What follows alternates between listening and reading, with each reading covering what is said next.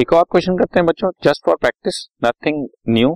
Receipts and payment account में आपको friends entertainment club में 38,500 रिसीव्ड है सब्सक्रिप्शन का।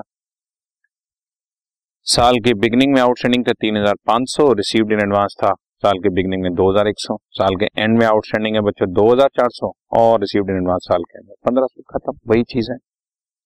पहले मैं वैसे समझा दूं बच्चों, ये ओपनिंग बैलेंस शीट में एसेट साइड पे चला जाएगा, ये ओपनिंग बैलेंस शीट में लायबिलिटी साइड पर, ये क्लोजिंग बैलेंस शीट में एसेट साइड पर, और क्लोजिंग बैलेंस शीट की लायबिलिटी साइड पे। एडवांस हमेशा लायबिलिटी है और आउटस्टैंडिंग मतलब सब्सक्रिप्शन के केस में हम आउटस्टैंडिंग लिखते तो हैं, मतलब रिसीवेबल होता है तो वो एसेट हो।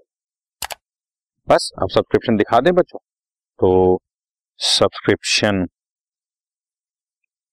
रिसीव्ड है 38,500, ऐड कर देते हैं, ऐड और लेस कर देते हैं। फर्स्ट इंफॉर्मेशन पकड़ी, subscription outstanding last year subscription outstanding.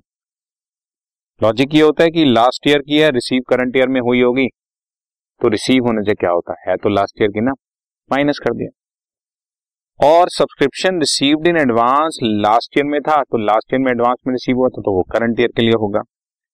Last year received for current year 2,100 रुपए बच्चों। इसी तरह से साल के एंड में आउटस्टैंडिंग है बच्चों, करंट ईयर आउटस्टैंडिंग, तो वो करंट ईयर की होगी। करंट ईयर की सारी चीजें माइनस ऐड करनी है बच्चों, 2,400। और साल के एंड में रिसीव्ड इन एडवांस है तो वो नेक्स्ट ईयर के लिए होगी बच्चों, so current year received for next year. ठीक है, कितना अमाउंट था 2,150 रुपए।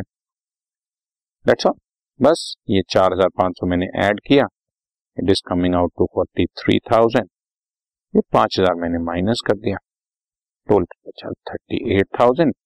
ये हमारी सब्सक्रिप्शन इनकम हो गई, जिसको एक बार फिगर्स पे चेक कर लेते हैं। 3,500 ये रहा, 3,500 बच्चों, 2,100 ये रहा, 2,400 and 1,500, everything is perfectly all right. Done.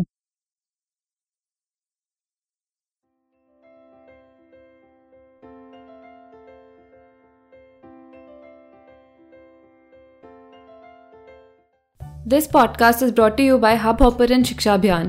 अगर आपको ये podcast पसंद आया तो प्लीज़ लाइक, share और सब्सक्राइब करें और video classes के लिए शिक्षा अभियान के YouTube चैनल पर जाएं।